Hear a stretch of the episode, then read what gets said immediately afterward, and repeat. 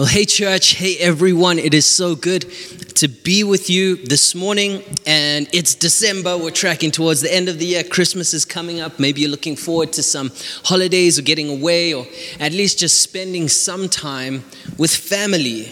And God, come on, God has done amazing things this year. 2022, God has done some amazing things. Post amen in the chat if He's done something beautiful inside of your life this year. But we're looking forward the new year is coming. God's going to do even more in the times to come. And as we begin today's message, I have a question for you. What is the Bible to you? What is the Bible? For some of us, it's a big, thick, ancient book that's kind of difficult to understand. For some of us, it's something we dig into every day. It's something that guides us and we go to for wisdom. For some of us, we think that it has some value and it's interesting and there's some interesting stories there, but maybe it's not really for our time. I don't know where you stand today, but if you're like me, and maybe you grew up in church, or maybe you've been trying to understand this thing called the Bible for a long time, maybe it's not always been so easy to understand. I know for me that's true. And you think, well, no, you're a pastor. You, you, don't you come just inbuilt with an understanding of what the Bible is and what it means? Not at all. You know what? Growing up in church and, and even to this day, the Bible is something that, that comes alive and breathes and lives and moves with me and I with it. And it's something that I am learning more about all the time. And it hasn't always been so easy to understand the Bible. You know that the Bible is not a book. Let's start there for a second. The Bible is not a book. In fact, it is a collection of texts written by multiple authors over thousands and thousands of years. There is a cultural context to every book or piece of writing in the Bible. And we want to understand it. Come on, as Christians and as people who follow Christ, we need to understand it. We need to get something out of it. We need to grow in the Word of God. But I want you to know, you know, some of us, we've been made to feel bad because we don't know the Bible or we don't find it easy to read the Bible and, and we don't write, quite understand what's going on most of the time when we read the Bible. And sometimes we feel bad about that. I want to tell you today, don't feel bad because that's normal for all of us. It's normal for every person. The Bible has cultural context that spans thousands of years. And for it to mean something to our day and age, we need to have some deeper understanding. And so today we're kicking off a brand new series all about the Bible called Authors. Come on, post authors in the chat. Say authors with me. We're talking about some of the authors of the Bible, who they were, why they wrote, why they wrote, all in an effort to try and help us understand better what the Bible is. Come on, if you know that you want to understand the Bible better, get into it more. And come on, this series is for you. You can't miss a week. And we're going to start now. We're going to run through the new year into a couple weeks into 2023. And we're going to explore a couple of authors from specifically in the New Testament. So check it out. The New Testament is all about Jesus, it's all about the church, and it's, it's so useful to us. To try and break down the whole Bible would take us years probably to do. So we're going to start in the New Testament. And the New Testament is divided up into essentially two sections they're the Gospels and the Acts, which is all about the life of Jesus, and then the early church. And then there are the epistles.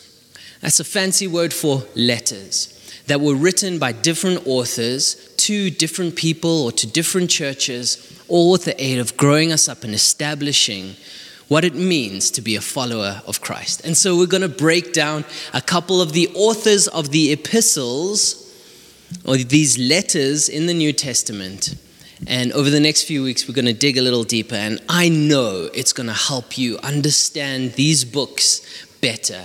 And it's going to mean something in your life. And so, our first stop in this series, our first stop in this, this kind of expose of the different authors in the New Testament, is a couple of brothers. Their names are James and Jude. And today we're going to start with Jude. Come on, if you're ready, let's pray together. Holy Spirit, we ask you this morning that as we break open your word and we start to dig a little deeper into who wrote these writings and why they did it, I pray that you'll give us discernment and wisdom to go deeper into your word, to understand it a bit better. I pray that this series will be fruitful in helping us understand your word in a deeper way. That, Father, we can know you and grow in you and become who you have called us to be. I pray for that. And I pray for this series as we open it up today. In Jesus' name. And everybody says, Amen. Come on. So, Jude's letter is a really interesting one. We're going to jump right in this morning. Firstly, Jude's letter is very short. Very short. I mean, when you think about the Bible, you think about long books that take off, take forever, you know, hundreds of chapters. Jude's writing, his letter, is one chapter long. It's actually very quick and easy to get through. The second interesting thing about Jude is that it is very intense. I mean, very, very intense. But it's also beautiful.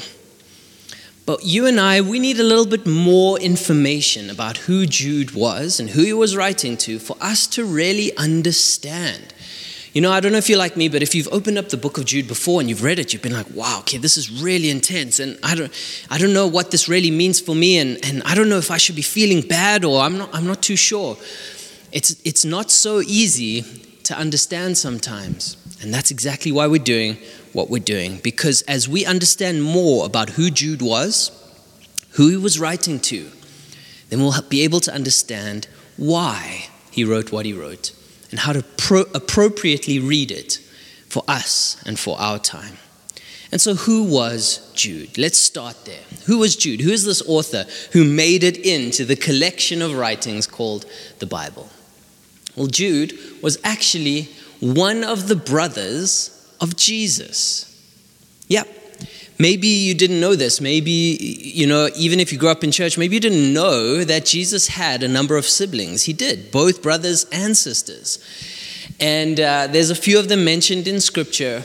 And Jude is one of them. He grew up with Jesus. He was a brother of Jesus. And interestingly enough, Jude's name is actually a translation and through different translations, especially the Greek, which is what Jude was written in, coming into English, we get the name Jude. But Jude's name was actually Judah.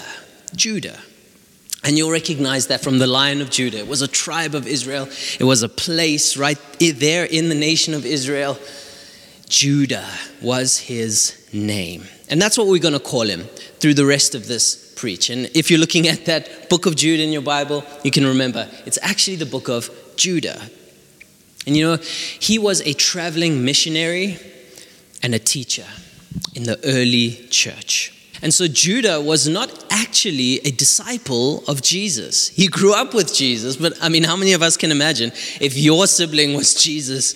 Would you necessarily know or believe that he, he was the savior of mankind? Of course not. He was just a brother of Jesus. And so growing up, he didn't follow Jesus, he didn't follow the way that he was. But after Jesus' death, and resurrection, Judah became a believer in his brother and he became a follower and a significant church leader in the early church. All right, and so after Jesus was resurrected and moved on, that's when Judah became a believer. And he became a traveling teacher and missionary. So he didn't stay in one place, but he, in fact, actually moved from place to place, preaching the gospel of the grace of the Lord Jesus Christ. Now, that we understand a little bit more about who Judah was, now we can maybe dig a little deeper into who he wrote his letter to.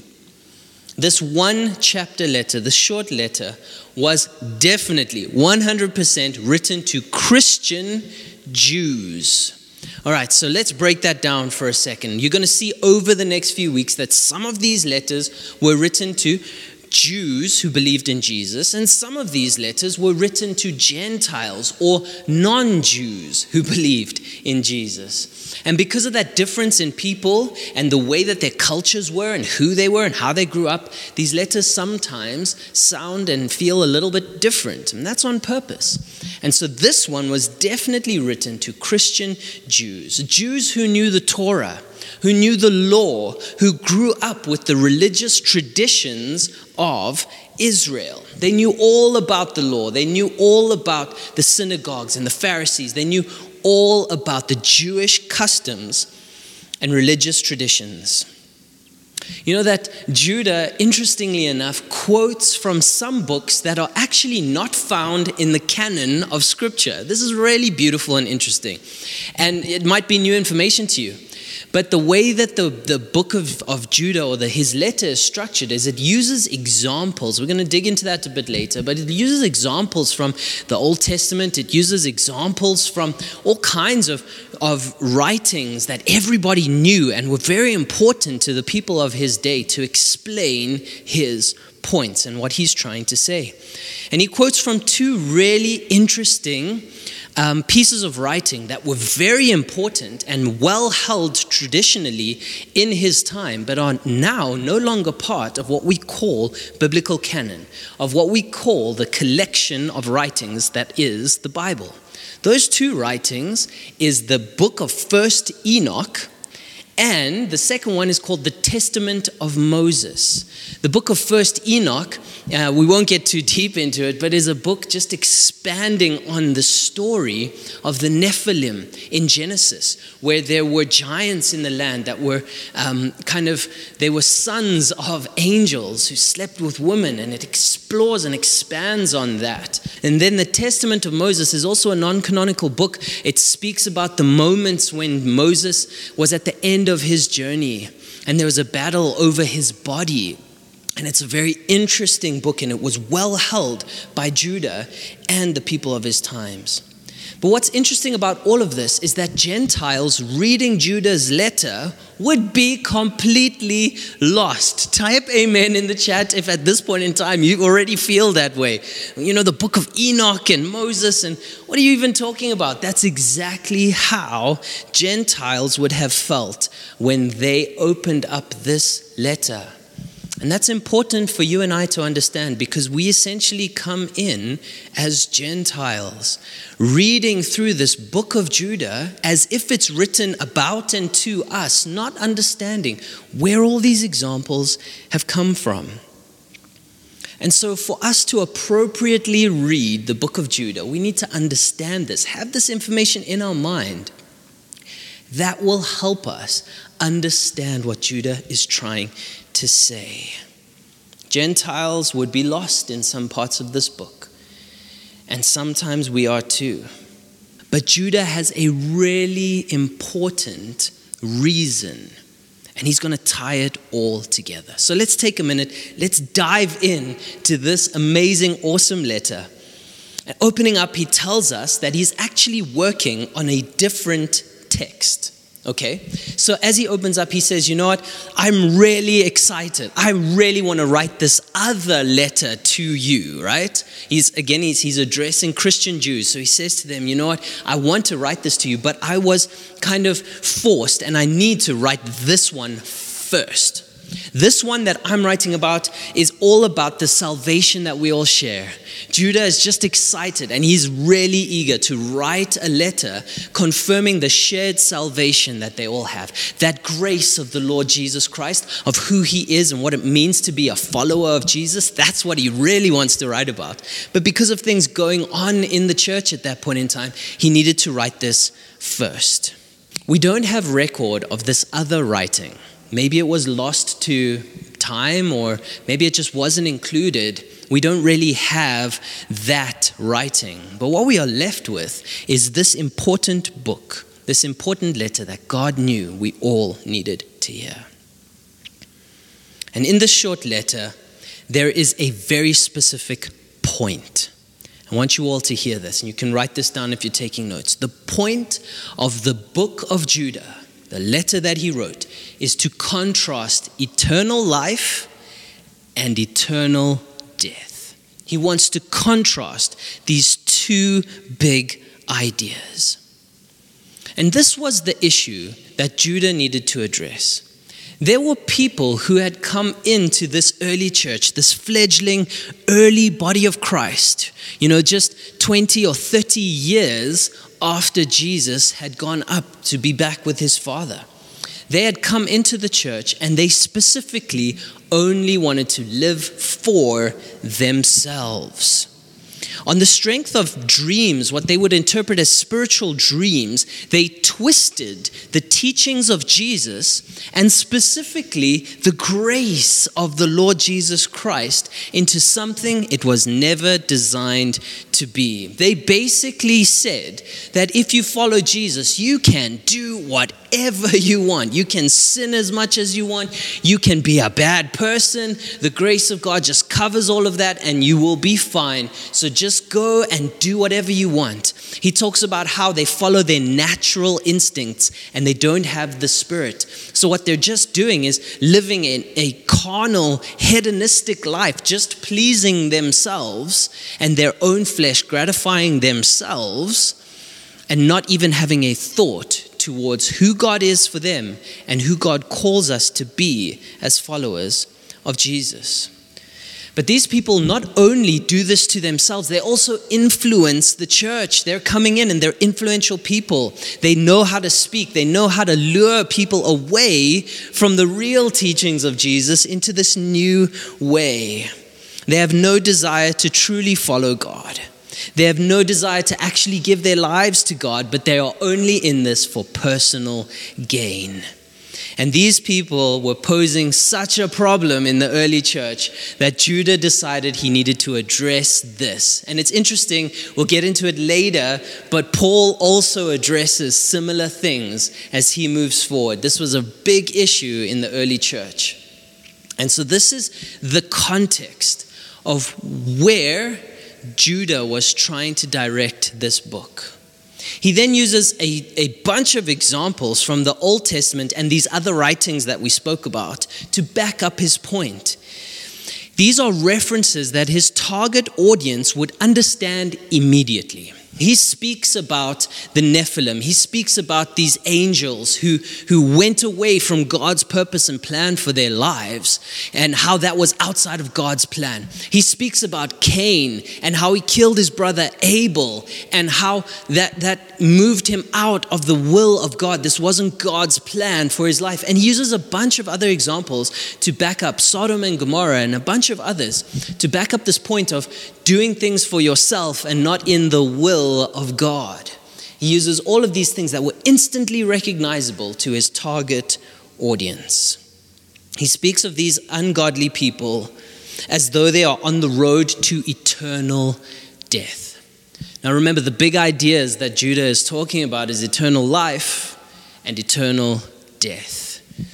And what he's trying to do is speak to the church and by extension to us, the early church and us, about how our lives need to be surrendered to God. About how, when we just pursue what we want and what's in our minds and in our hearts, it will lead us on the road to eternal death outside of the will of God. But when we choose to submit our lives to God, that He will take us on the path to eternal life. Here's the thing if you read the book of Judah just without any of this understanding, you will think that he is talking about you.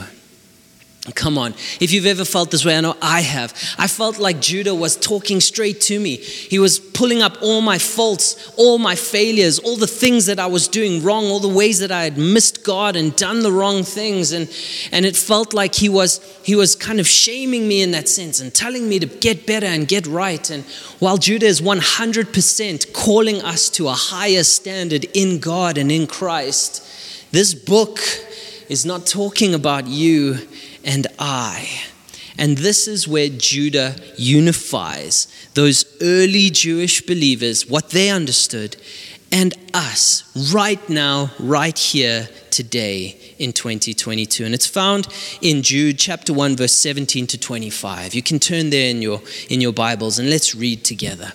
Judah gets through all these examples of those who are outside the will of God on the way to eternal death and all of those that are inside the will of God on the way to eternal life. And he gets to this point, verse 17, he says this But dear friends, Remember what the apostles of our Lord Jesus Christ foretold. They said to you, in the last times, there will be scoffers who will follow their own ungodly desires. These are people who divide you, who follow mere natural instincts and do not have the Spirit. Check it out. This is Judah talking about people who are not followers of Jesus. They're in the church, but they're in the church for themselves. They're not really believers in God. They haven't submitted their lives to God. They have no desire to follow God, but only their natural instincts. That's who Judah is talking about. Then from verse 20, he says this But you, dear friends. Come on, this is where Judah shifts gear and he starts talking to you and me. But you, dear friends, by building yourselves up in the most holy faith and praying in the Holy Spirit, keep yourselves in God's love as you wait for the mercy of our Lord Jesus Christ to bring you to eternal life. Be merciful to those who doubt.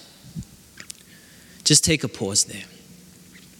Judah contrasts those who are in it for themselves and those of genuine faith who sometimes fail, sometimes doubt, sometimes don't quite make it. He says, Be merciful to those who doubt. Save others by snatching them from the fire. To others, show mercy mixed with fear, hating even the clothing stained by corruptive flesh. Jude is making a deep distinction between those who are not of God on their way to eternal death, gratifying their own pleasures and who they want to be and those of genuine faith who sometimes fall, sometimes stumble, and are not perfect. Sometimes we doubt. Come on, just in yourself, be honest for a second. Are there moments where you've doubted God or not really understood how this whole thing works? Come on, I'm like that too. Everyone is. There are moments when we don't understand why life is the way that it is. And in those moments, sometimes we doubt, sometimes we stumble, sometimes we are tempted and we fall. But we genuinely want to live a life that honors God and brings us closer to Christ. Judah is breaking a chasm, a divide between those who sin just because they want to and they want to gratify the flesh and use the grace of God he, dis, he, he pushes them aside. He distincts between them and us who are empowered by, saved by the mercy of Jesus. And then Judah calls you and I to show mercy to those who fall, those who doubt, those who don't quite know how to live the life God has called them to. All of us struggle from time to time with sin. Some of us struggle with our faith. Some of us struggle with addiction. Some of us struggle in our mind. Some of us are dealing with healing and, and sickness, and we struggle sometimes.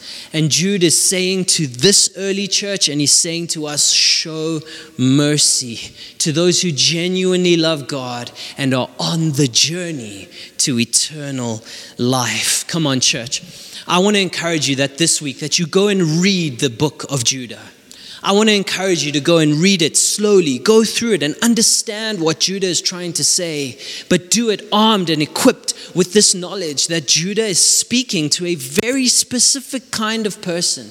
And that here, from verse 17, is when he starts to address you and me. We are not those who want to use God, we are not those who are here for ourselves, but we are those that love God, that want to know Him, and want to be more like Him. And for us, there there is never ending grace that wipes away our sins, that brings mercy to our lives, that takes us to eternal life. We are those who are not in it for ourselves, but we are in it for God.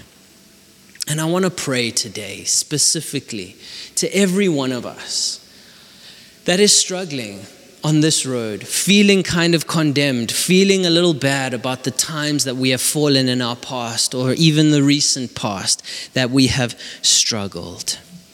I want to read verse 24 and 25 to you quickly, and I want you just to hear this. To him, this is how he ends his letter, to God, who is able to keep you from stumbling and to present you before his glorious presence without fault and with great joy. To the only God, our Savior, be glory, majesty, power, and authority through Jesus Christ our Lord, before all ages, now and forevermore. What is Jesus saying to you and me right now? He's saying that He is the one who is able to keep you from stumbling. Not just to keep you from stumbling, but also to present you without fault, blameless before Him. This is who Jesus is. It's the same Jesus that spoke to this early church, and it's the same Jesus that speaks to you now. He is able to present you faultless and with great joy. And so, if you're here and you are struggling with sin or addiction, or just feeling like you have failed God, I want to pray with you for a moment. Come, let's pray together. Lord Jesus, right now, I lift up our entire church, our collective of believers, our people. We are on a journey to know you more. We're on a journey to become more like you. And today, we just want to surrender our lives one more time to you. Father, we want to reject the voice that tells us we're not good enough for you. We want to reject the voice that says we have gone too far and we're not savable, we're not helpable. Right now, we want to bring our faults and failures before you. And we want to ask for your mercy, that you would continue to empower us beyond this life, beyond our problems and our failures. Lord, let great joy come into our hearts, knowing that we are clean and free because of your grace. And that as we continue to follow you, Lord Jesus, that you are changing us and molding us from the inside out. I specifically pray today, Lord God, about those struggling with addiction, any kind of addiction, where they feel like they will never be free. I pray today that you remind them that you are the one who sets them free. You are the one that empowers them to be free. And so we receive that freedom. We receive that grace today. In Jesus' name we pray. And everybody says, Amen.